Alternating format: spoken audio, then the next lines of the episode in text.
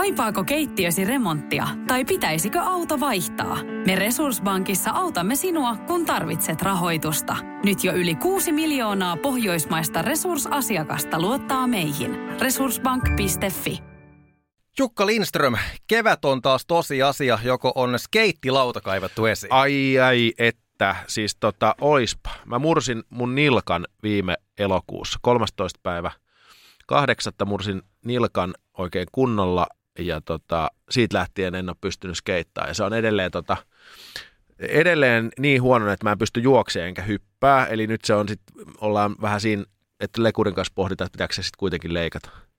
Miltä se vaikuttaa skeittaamisen kannalta tulevaisuudessa? Tämä kesä menee kyllä nyt ve, niin kuin ihan tauon. Et tulee vuoden, vuoden tauko, tuli yhden, yhden tota kovaa kovan kaariajon seurauksena, niin tota, vuoden tauko. Mutta miten noin muuten, sä oot harrastanut ihan sitä silleen epäsäännöllisen säännöllisesti edes? joo, mä, siis mä harrastin teininä, siis silloin kun kun laudat tuli uudelleen, joskus kasarin lopulla tuli uudelleen tällainen uusi buumi, Turbo 2 ja mitä kaikkea, silloin variflexit ja tällaiset niin kuin huonot laudat tuli ensin ja sitten ruvettiin tilaamaan, niin kun, kun innostuttiin, niin ruvettiin Lappeenrantaan tilaamaan Jenkeistä niin kuin Trasherin kautta dekkejä ja, ja trukkeja ja sitten käytiin jostain ostelee Helsingistä oli jotain city-hobbia ja tällaista, mutta sieltä, siellä, silloin skeittasi joskus niin kuin ehkä kaksikymppiseksi asti. Ja sitten se loppui täysin, kun muutin Lappeenrannasta sitten opiskelemaan ja tälleen kaverit jäi sinne ja tai niin kuin, vähän niin kuin ei ollut ketään kenen kanssa skeitata.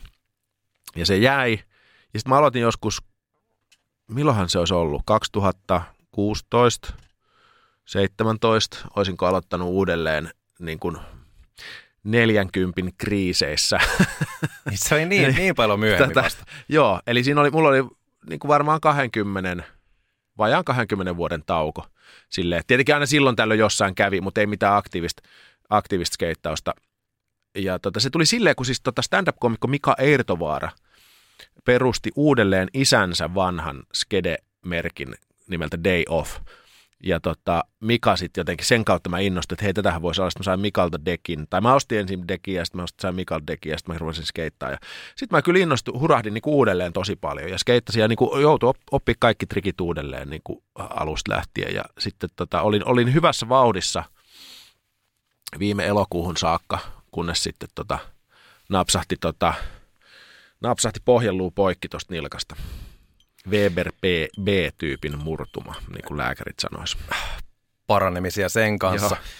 Uh, kerrotaan vähän, mitä tässä on ollut viime vuosina. Uh, sä asuit Belgiassa jonkun aikaa. Joo. Ja oot sitten muuttanut takaisin Suomeen. Miten tämä nyt on mennyt tässä nyt? Mä, mä muutin, mä teen aikanaan, jotkut saattaa muistaa Noin viikon uutiset nimisen tällaisen viikoittaisen poliittisen satiirin Yleltä. Mä tein sitä 2014-2017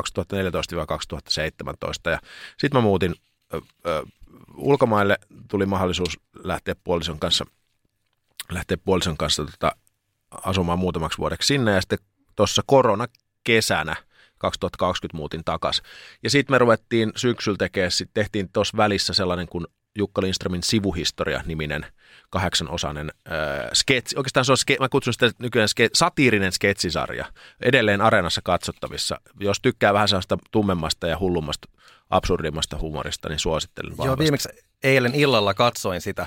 Ja tota, se on kyllä siis ö, omanlaisensa. Ei tule mieleen, että Suomessa oltaisiin tämän tyyppistä tehty. Ja onko maailmallakaan? Ehkä jotain sinne päin. On, on, siis on sillä on sivuhistorialla on vahva esikuva tällaisesta 15 vuotta, 16 vuotta vanhasta BBCin sarjasta kuin Time Trumpet, josta se aikahyppy-idis on ra, niin kuin tavallaan napattu ja ihan siis BBCin luvalla kysyttiin tyypeiltä luvat sieltä. Ja, ja tota, mutta se on hyvin erilainen sarja taas kuin se Time Trumpet, mutta aika, aikahyppy-idea on siinä vähän niin kuin kopioitu sieltä. Niin, eli ollaan 2040-luvulla ja muistellaan ikään kuin tätä aikaa. Joo. Ja siinä on paljon totta, mutta sitten se on viety aina kumminkin eteenpäin tästä pari vuotta ja sitten tapahtuikin tälle. Joo, ja liiotellaan, että niin et mitä tapahtui vuonna 2025 ja sitten liiotellaan jotain oikeita tapahtumia, mitä on, niin että keskustan kannatus esimerkiksi on ollut pitkään laskussa, niin se laskee 0,1 prosenttia ja sitten puolue hajoaa ja, ja, ja sitten tota, tapahtuu kaikkea hauskaa. Uusi satiiriohjelma Kovan päivän ilta – TV2. Kovan viikon ilta. Kovan viikon ilta. Joo. Mäkin, joudun, mulla, mäkin joudun vähän aikaa. Onko mulla täällä siis väärä tota toi... Toivottavasti tiedotteeseen ei ole laitettu öö, kovan viikon ilta. Kovan viikon ilta. Joo, no, mutta se, se, on hankala nimi, koska tulee heti toi Beatlesin Hard Day's Night, mutta se on kovan viikon Kyllä, ilta. ja onko ollut tämmöinen tota, äh, joku stand-up? Stand-up, joo, kovan no, päivän, se, joo, se, siitä se varmaan tullut. Ja ei, ne, se on ihan täysin sattumaa. Nä, siis on, meillä oli kovan päivän stand-up, kovan päivän stand-up-ilta. no niin, koska... Ei, ku, jo, joo. kovan päivän stand-up show tai joku tällainen. Siis me tehtiin tota Köpi Kallio ja Ursula Herlinin ja Fatih Ahmedin kanssa tota, tehtiin tällainen pieni kiertue tässä. Ja sattumalta siis oikeastaan, toki mä olin molemmissa läsnä, mutta me, mä olin unohtanut tai siis tämä TV-ohjelman nimi keksittiin myöhemmin, mutta ne sattumalta tuli ihan samaksi. Ja sitten siinä kävi tällainen hassu, hassu yhteentörmäys. Uusi ajankohtaissatiiri Ko- Kovan viikon ilta Joo. alkaa Yle TV 2. Tämän viikon lauantaina 15.4. alkaen yhdeksältä illalla siis, tota, sä oot viikon parhaalla paikalla. Lauantai-illassa? Niin. Joo, en mä tiedä kuka nyt enää sitten niinku lauantai-iltana lineaarista kattelee, mutta tavallaan kyllä. Ja kyllä se mun mielestä, silleen vaikka itsekin paljon niinku areenasta jos yleisisällöistä puhutaan, tai ylipäätään noista suoratoista palveluista kulutaan. Mutta sillä on joku sellainen niin kuin henkinen merkitys mun mielestä sillä, että, että missä, mihin niin kuin slottiin siitä viikosta se ohjelma on suunniteltu. Ja kun lauantai-illassa ollaan, niin tota, mun mielestä on vähän sellainen, tai ollaan tehtykin tuosta kovan viikon illasta sellainen niin kuin showmaisempi ja sellainen, mm, ei nyt viihteellinen on väärä sana, mutta, mutta se täytyy olla sellaista niin kuin lauantai-illan, lauantai-illan tota, menevää hommaa siinä. Öö, Jos noin viikon uutisiin vertaa esimerkiksi, niin, niin sehän tuli torstaisin myöhäisillassa, joskus 21.20, 21.30. Ja se oli, tota, se oli sit ehkä vähän enempi tavallaan, se oli vähän niin kuin, se oli vähän enemmän asiaa, voisiko sanoa, sillä että se meni aika syvälle niissä, niissä, niissä pitkissä jutuissa. Tämä on ehkä vähän enemmän, vähän kevyempi kuin noin viikoutiset. Minkä tyyppisestä ohjelmasta on kysymys? Mm, se on sellainen tota, viikoittainen satirishow, joka tallentaa perjantai-iltaisin – Ylen studiolla live-yleisön edessä. Siinä on tavallaan tällainen amerikkalaistyyppinen vitsimonologi alussa, noin viisi vinsaa. Sen jälkeen meillä on sitten pöydässä keskustelijoita. Siinä on politiikan toimittajia ja, ja koomikoita ja hauskoja ihmisiä tavallaan miksattu silleen, että saataisiin sellainen niin kuin, ää, hauska, terävä, napakka, paikoitellen analyyttinen ja paikoitellen hyvin absurdia ja mututuntumalla menevä niin kuin keskustelu viikon uutisaiheesta kuinka paljon siinä on niin kuin tekemistä noin viikon uutisten kanssa? Tuleeko siihen jonkin tyyppisiä sketsejä, inserttejä? Mm. Tai? Siihen ei, ei, ei oikeastaan tule sketsejä eikä inserttejä. Kaikki, silleen se muistuttaa, jos, jos jengi muistaa noin viikon uutisia, niin siinähän mä tavallaan pöpötin siitä pöydästä kameralle ja sitten näytin videoita ja tein vitsejä perään. Niin tavallaan se, se muoto tietyllä tapaa on siellä taustalla, mutta sitten meillä on uutena tämä keskusteluosuus, joka, joka vie niin kuin valtaosan siitä siitä ohjelmasta, että siinä on 15 minsaa, 15 minsaa keskustelua ja 7 minsaa sitä, niin stand-up-vitsimonologia. Jännittääkö se TV-esiintyminen pitkän ajan jälkeen? Öö, täytyy kyllä sanoa, että ei hirveästi, koska me varsinkin nyt tajuaa sen, kun tota, öö, me tehdään se live-yleisön edessä studiossa, niin öö, mä oon huomannut, että se on jotenkin hirveän tärkeä että siinä on se live-yleisö. Ja siitä live-yleisöstä saa tavallaan sen jännityksen, joka on siellä studiossa. Että se on tavallaan oma, oma vetonsa sille studioyleisölle se, se juttu. Ja sitten se vaan taltioidaan. Eli mä tavallaan, mä lähinnä niin kuin peilaan siihen studioyleisöön, mutta mua ei niin kuin ehdi tai mä en pysty tai, tai ei, ei voi sille jakaa aivoa niin kuin kahteen jännitykseen. Että se, on, että se vedetään sille live-yleisölle ja sitten se pistetään tuutistulos ja sitten katsotaan, miten, miten katsojat reagoi missä sä oot luontevimmillasi, onko se tv vai onko se stand-up-lavoilla vai missä sä tykkäät eniten esiintyä? Kyllä mä, kun mä täytyy tunnustaa, että se stand-up on kyllä tosi kiva. Ja tässähän niin kun stand-upissa siinä on se kanssa se live-yleisö. Ja siinä on, stand-upissa on vielä kivempaa se, että siinä on vain se teatteri tai vain se klubi, joka kulloinkin sua katsoo. Sitä ei taltioida, jolloin jos tapahtuu jotain ylilyöntejä tai, tota, tai joku, jos vaikka joku niin kuin näkee, että joku yleisöjäsenestä reagoi jollain tavalla, niin sen voi ottaa osaksi sitä, sitä esitystä. Ja sitten jengi tavallaan siinä tilassa tajuaa, että tässä meillä oli nyt tällaiset säännöt ja, ja siinä pystyy niin kuin tavallaan pelaamaan sen yleisön kanssa. Kun, sta, kun taas telkkarissa se on kuitenkin taltiointi. Ihmiset kotisohvalla ei ole ollut siellä läsnä siellä siellä TV-studiossa tai siellä teatterissa, niin ne, ne kuitenkin katsoo sitä ulkopuolelta. Ja sä et pysty reagoimaan, jos joku siellä näyttää nyrpeitä naamaa, tai jos joku nauraa tosi paljon, niin sitä ei voi kommentoida. Et, et live on aina live, ja siitä saa, siitä saa jotenkin esiintyjänä energiaa. Mutta onneksi tuossa TV-showssa tuossa kovan viikon illassa niin on se live-yleisö, koska silloin siitä vitsimonologista tulee tavallaan dialogisen yleisön kautta, kanssa sen naurun kautta. Noin viikon uutiset aloitti kohta vuosikymmen sitten. Miten sä koet, että komiikan teko on muuttunut siinä aikana, kun puhutaan paljon keskusteluilmapiirin muutoksesta ja siitä, kuinka klassisesti mitään ei saa Ni, enää mitään sanoa. ei saa enää niin. sanoa. Tota, ö, kyllä, kyllä mä, mä en ole sitä mieltä, että mitään ei saa enää sanoa, koska nykyään niin kuin kaiken voi periaatteessa sanoa, jos miettii niin kuin sosiaalisen mediaa. Ja vähän niin kuin sanotaan ehkä välillä jopa liiankin ärhäkästi. Mutta sitten toisaalta se kyllä pitää paikkansa, että jos joku miettii, että et, et, sanotaan vaikka joidenkin tiettyjen, tietyn kaltaisten vitsien tai tietyn, tiettyjen sanojen käyttämisessä on tultu paljon varovaisemmaksi. Esimerkiksi vaikka N-sana, mm. niin ei, ei, jos miettii ihan viideskin vuodessa, niin se, se on tapa, siinä on tapahtunut paljon mun mielestä. Et mä, et, en mä nyt olisi sitä silloin noin viikon uutisissakaan käyttänyt, mutta mä tällaisessa niin yhteiskunnassa niin huomaa, että, että rasismin suhteen ollaan paljon, niin kuin, ja se on hyvä, että ollaan tiukempia että rasististen ilmaisten kanssa. Mutta mut mä, mä oon pohtinut sitä silleen, kun moni sanoo, tai ne, jotka sanoo, että, että mitään ei saa enää sanoa, niin mitä tavallaan, mitä tämä henkilö oikeasti mun mielestä ajaa takaa on se, että miksi me emme enää naura samoille asioille kuin me nauroimme joskus ennen. Eli jos otetaan vaikka esimerkiksi joku vaikka blondivitsit, mm. niin nehän oli joskus tosi ha, niin kuin hauskoja. Olen elänyt sitä aikaa niin kuin junnuna, kun on naurettu silleen, että vaaleatukkainen kaunis nainen on tyhmä. Se oli se stereotypia. Joo, sama. Joo, joo. ja nyt, nyt, se on vähän, nyt se tuntuu jo vähän niin kuin kulahtaneelta ajatusmallilta. Ja silleen, että läh, jos joku heittää jonkun sellaisen vitsin, on vähän, ei, come on. Et, et siinä, et, et, et jotkut asiat olivat ennen hauskoja. Ja, ja sitten ne menee ehkä vähän niin kuin pois muodista tai, tai kulahtaa. Mä just katoin, yksi kaveri näytti, joka tutkii satiireja, näytti 60-luvulta suomalaisen poliittisen satiirin. Ja mulla oli niin kuin katkennut yhteys siihen, että mi, mille tässä niin kuin nauretaan. Ei pelkästään niin kuin niiden asioiden suhteen, joista vitsailtiin, koska en tunnistanut esimerkiksi ministeriä, jota siinä imitoitiin. Ja, mutta, mutta myös sen suhteen, että, että mikä se huumorin tyyli oli että se oli niin kuin silleen, että tämä on todella vierasta mulle. Ja mä uskon, että komiikka ja huumorin tyyli kehittyy pikkuhiljaa. Joo. Voisikohan tuossa olla sekin, että ö, koetaan uhkana se, jotenkin se oma maailma ja identiteetti on uhattuna siinä, että ö, ei saakaan enää nauraa jollekin tai että saa paheksuntaa siitä omasta tyylistään. Se, joo, se on varmasti yksi. Mutta on tullut tavallaan sellainen öö, sellainen niin kuin,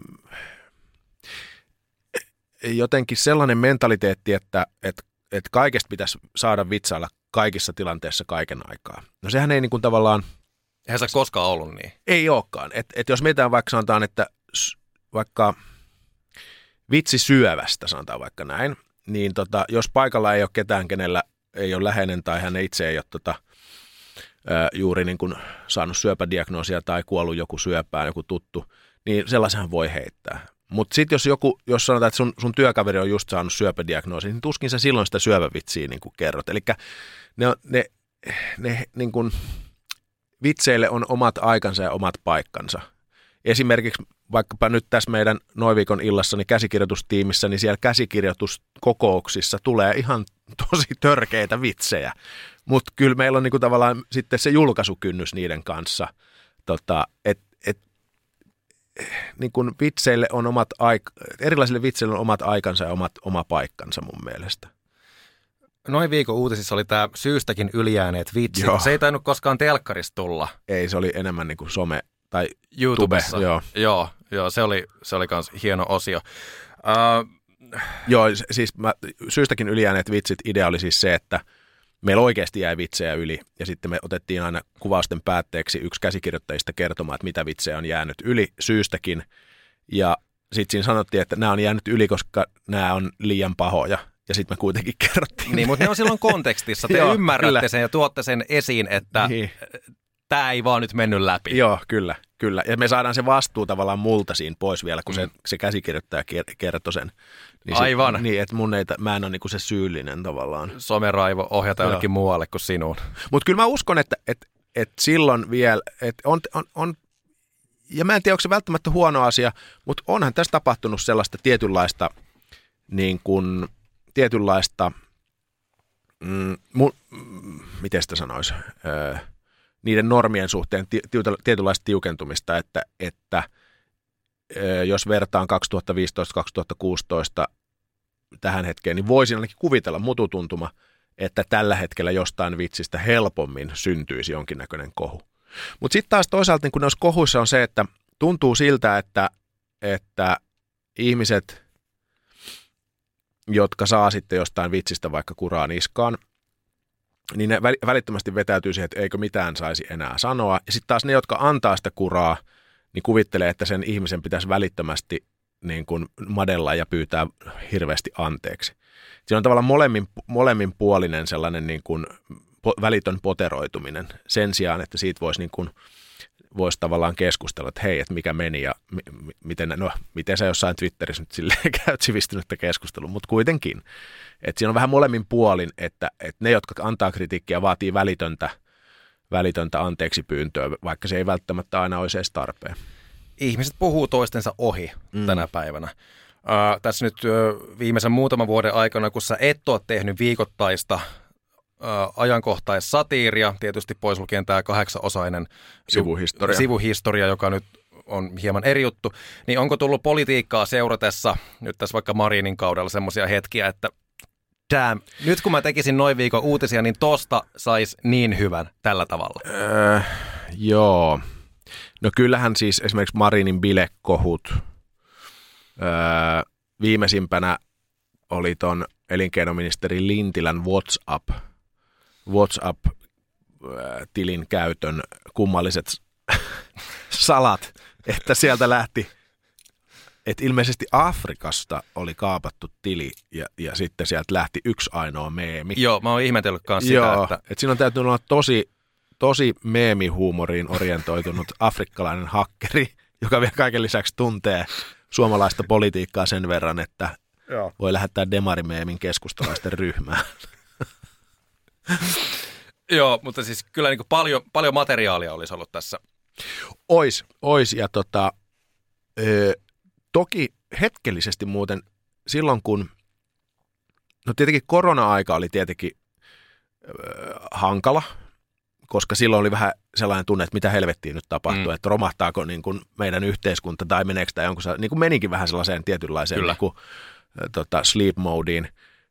Ja sitten tuli, sit Ukrainan sota oli toinen. Silloinhan kuumotti kans keväällä vuosi sitten, kun se syttyi. Niin oli tosi kuumottava ilmapiiri. Niin silloin tunsin niin kuin koomikkona, että nyt, nyt on niin kuin, ihmiset on tosi herkillä. Ja, ja silloin olisi ollut vaikea vitsailla niin kuin, öö, meidän johtajista, jotka pyrkii niin kuin luovimaan maailmanpoliittisessa tilanteessa silleen, että hemmetti, että miten me päästään tästä mahdollisimman äkkiä NATOon. Niin sitten olisi siellä ollut silleen niin kuin rääkkymässä silleen, että hä, hä, hä, hä tee siellä, kun ne oikeasti paino duunia yötä päivää, niin. että, että päästään Naton jäseniksi. Mutta tota, ää, tällaisia niin kuin aistii tällaisia yhteiskunnallisia muutoksia, mutta nyt vuosisodan syttymisen jälkeen niin, niin, ja korona, kaksi vuotta, mitä tästä on, kaksi, kolme vuotta koronan jälkeen, niin tota, esimerkiksi stand-up-lavoilla huomaa, että ihmiset tulee ihan sikan stand-up-keikoille nyt. Ja sitten ne on niin kuin todella, todella niin kuin nauraa ihan kuin siellä olisi jotain patoutunutta naurua yhteiskunnassa tällä hetkellä ihmisillä. Että ne tulee keikolle ja ne nauraa tosi, tosi paljon, on tosi kova meininki ollut klubeilla. Hyvä, että se on noin, koska sitäkin on kuullut äh, ainakin jonkinlaisia teorioita siitä, en tiedä onko se tapahtunut oikeasti, mutta että nyt koronan jäljiltä olisikin sitten porukka jotenkin jäänyt vaan himaan, että ne ei enää lähde mihinkään. No kun tätä mä kanssa mietin, että varmaan osa on, mutta, mutta, mutta en tiedä miksi kaikki, siis ja mä en puhu vaan omista keikoista, niin stand-up-keikoista – kaikki mun niin kuin lähimmät kollegat, jotka on järjestänyt keikko stand nyt viime aikoina, niin tuntuu, että kaikille keikoille on riittää yleisöä. Ja se on jotenkin hämmentävää. Mä en tiedä, miten esimerkiksi jossain rockikeikoilla tällä hetkellä on. Mutta onko siellä ihmisillä sitten patoutunutta tarvetta tällaiselle niin kuin helpolle, helpolle viihteelle, että voi vaan kävellä klubille, ottaa pari bissejä ja nauraa pari tuntia? No omien aistimusten mukaisesti ne on loppuun myytyjä vähintäänkin yhtä samalla tavalla kuin ennenkin. Mm, mm, joo. Et, et varmasti on niin kuin tarvetta. Ja mielenkiintoinen, äh, sä julkaisit stand-up-shown äänimuodossa korona-aikana. Mm-hmm. Ja itsekin ostin sen silloin, mitä se Femma maksoi. Sun sivulta sen pystyy ostamaan vieläkin. 2019 äänitetty, oliko mm-hmm. Helsingin äh, kaupunginteatterissa. Joo. Joo, se on siis tällainen, se oli sen ajan, se oli tällainen sooloesitys, parin tunnin sooloesitys, jota mä esitin 2018-2019 heti sen jälkeen, kun mä olin lopettanut noin viikon uutisten tekemisen. Kirjoitin tällaisen soolon, jossa vähän niin kuin summaan yhteen, mitä, mitä sillä silloin politiikassa tapahtui ja kerron vähän sitten siitä, että mikä se muutto, muutto Belgiaan niin kuin omalla kohdalla oli ja kommentoin siinä niin kuin politiikkaa. Ja sitten mä, mä oon aina digannut itse kuunnella stand-upia nimenomaan äänitteinä. Siis mä oon aloittanut joskus stand-upin joskus 2005, niin silloin oli vielä jenkkikoomikot ja brittikoomikot julkaisi CD-levyjä. Ja se oli aika jännä. Ja sitten niitä pystyi tietenkin downloadaamaan jostain niin kuin torrentteina ja näin. Mutta siinä on joku tavallaan sellainen nostalgia mun mielestä siinä niin kuin audioformaatissa. Nykyään kaikki tietenkin julkaistaan videona, mutta mä päätin, että okei, silloin kun mä tein sitä keikkaa, että mä vähän niin kuin omaan, omaan käyttööni taltioin sen keikan silleen hyvin, että mulla oli kunnon niin kuin tilamikit ja, mm. ja linja, linja sisääntulot ja näin. Ja sitten kun mä huomasin, että hei, mullahan on tää tallessa ja sitten oli se korona, niin mietin, että no pannaan tää ulos ja 5 euroa hinta kotisivuille. Ja ihan vaan sellaista niin kuin tavallaan tyyppien oman yleisön palvelemista – ja se, sehän sitten lähti kyllä ihan hyvin, että olisiko se jo, mä en nyt muista monta, olisiko se joku pari tuhatta, tuhat pari kappaletta kertaa ladattu. Se toimi oikein hienosti ja onkin, onkin miettinyt, että miksei Suomessa tehdä tätä enemmän. Porukka tykkää kuunnella äänikirjoja, mm-hmm. podcasteja, mitä kaikenlaista. Et se on aina sitten nämä tota, englannin kielellä ö, operoivat stand-up-koomikot, joilta kyllä on Spotifyssakin mm. sitä settiä ja muuta, mutta minulla ja aika monella muullakin tota, ei-natiivi englanninkielisellä on se, että, että kyllä sitä ymmärtää, mutta se vaatii oman keskittymisensä se englanninkielisen Joo. materiaalin seuraaminen, toisin kuin taas suomen kielellä Joo. voisi ihan vaan niin kuin rentoutua. Ja... Siinä on varmaan, mä veikkaan, että moni tekiskin sitä suomalainen koomikko, mutta siinä on ehkä se, että – mä en tiedä, riittääkö täällä niinku sitä ostopotentiaalia. Ja sitten jengi, mä veikkaan, niin, että et, et, et saako siitä niin paljon massia sitten kuitenkaan, kun ei, ei sille paljon viittä euroa enempää viitti hintaa laittaa, kuin jonkun HBOn ja Netflixin saa niin kuin kympillä kuussa. Niin musta viisi euroa on aika hyvä. Tämä on ehkä joku kymppi, että jos siinä on vähän sellainen niin kannatuksen maku niin kuin suosikkikoomikolle tai omalle suosikilleen. Mutta, tota, mutta mä veikkaan, että siinä on vähän toi, että jengi ei ehkä niin ajattele, että siitä saa tarpeeksi massia siitä vaivaan nähden. Ja sitten toinen on ehkä se, että koomikot ihan aidostikin vähän niin kuin pelkää, että milloin ne voi tavallaan paketoida ja julkaista oman tunnin tai kahden tunnin settinsä, koska sitten se on tavallaan niin kuin julkaistu ja sen esittäminen keikoilla muuttuu vähän silleen hankalaksi, että jos kaikki on kuullut ne jutut jo. Kyllä, mutta sitten tänä päivänä on näitä kaikkia podcast palveluita, mm. jotka voi ehkä järjestää jonkun sopimuksen niin, niin kuin niin. Netflix-spesiaalityyppisesti, että varmasti näitä mahdollisuuksia Niinpä, niinpä. mutta se olisikin, se olisikin mielenkiintoista, musta se voisi hyvin, se voisi niin kuin olla sellainen asia, jota kannattaisi jonkun niin kuin funtsia, että miten, siitä, miten sen niin sanotusti niin kuin hienosti sanotaan, monetan, monetarisoitaisiin. Eli miten sillä tehdään, saadaan jengiltä massit veke teiltä kuuntelijoilta, miten teiltä saadaan massit veke. Se on tärkeintä, tehdä niin, bisnestä. Niin. Mitäs stand-up showt sitten muuten, kovan päivän ilta? Joo, kovan päivän ilta onko, se, onko se nyt mennyt sitten? Vai onko sit se, se, se, me tehtiin siis äh, Köpi Kallio, äh, TV- ja radioihminen Yleltä, äh, halusi alkaa tehdä stand-upia reilu vuosi sitten. Sitten aina multa silleen, tuli papereiden kanssa, miten, Jukka, miten, mä, miten, miten mun pitää näin tehdä, niin kuin näin, ja kysyi aina neuvoa. Ja sitten se aloitti, ja sitten meni keikat hyvin. Ja sitten kun se oli sellainen vajaan vuoden verran tehnyt, niin sitten se kysyi, että hei, olisi kiva tehdä, niin kuin, että tehdään muutama keikka jossain kimpassa ja otetaan pari kokeneempia. Hän haluaisi päästä niin kuin kokeneempien koomikoiden kanssa. Että se varmaan niin kuin halusi, halusi oppia. Ja sitten vaan, että no hei, tehdään muutama. Ja sitten me vaan niin kuin myytiin sitä sellaisiin paikkoihin, mihin oli helpot kontaktit ja sitten se vähän paisu, että me, tuliko meidän 14 keikkaa, tehtiin tuossa maaliskuussa kolmen viikon aikana. Ja tota, se oli kyllä kiva. Fatih Ahmed, Ursula Herlin, Kepi Kallio, minä.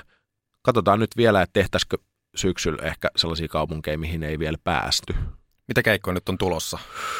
Nyt ö, siitä, siitä meillä on vielä sovittu mitään okay. niistä syksyllä, mutta et se on nyt vähän silleen työn alla, että pitäisikö, pitäisikö vielä rykästä niin sanotusti. Mutta joo, kun mulla toi jalka on, että mä en tiedä milloin mä joudun siihen leikkaukseen, niin sit se on paha, paha mennä Aivan. keppien kanssa keikalle, mutta kyllä sekin onnistuu. Katsotaan, yritetään saada syksyllä keikkoja jonnekin. Radio Cityn iltapäivä. Akseli Kuhalampi kahdesta kuuteen. Kaipaako keittiösi remonttia tai pitäisikö auto vaihtaa? Me Resurssbankissa autamme sinua, kun tarvitset rahoitusta. Nyt jo yli 6 miljoonaa pohjoismaista resursasiakasta luottaa meihin. Resurssbank.fi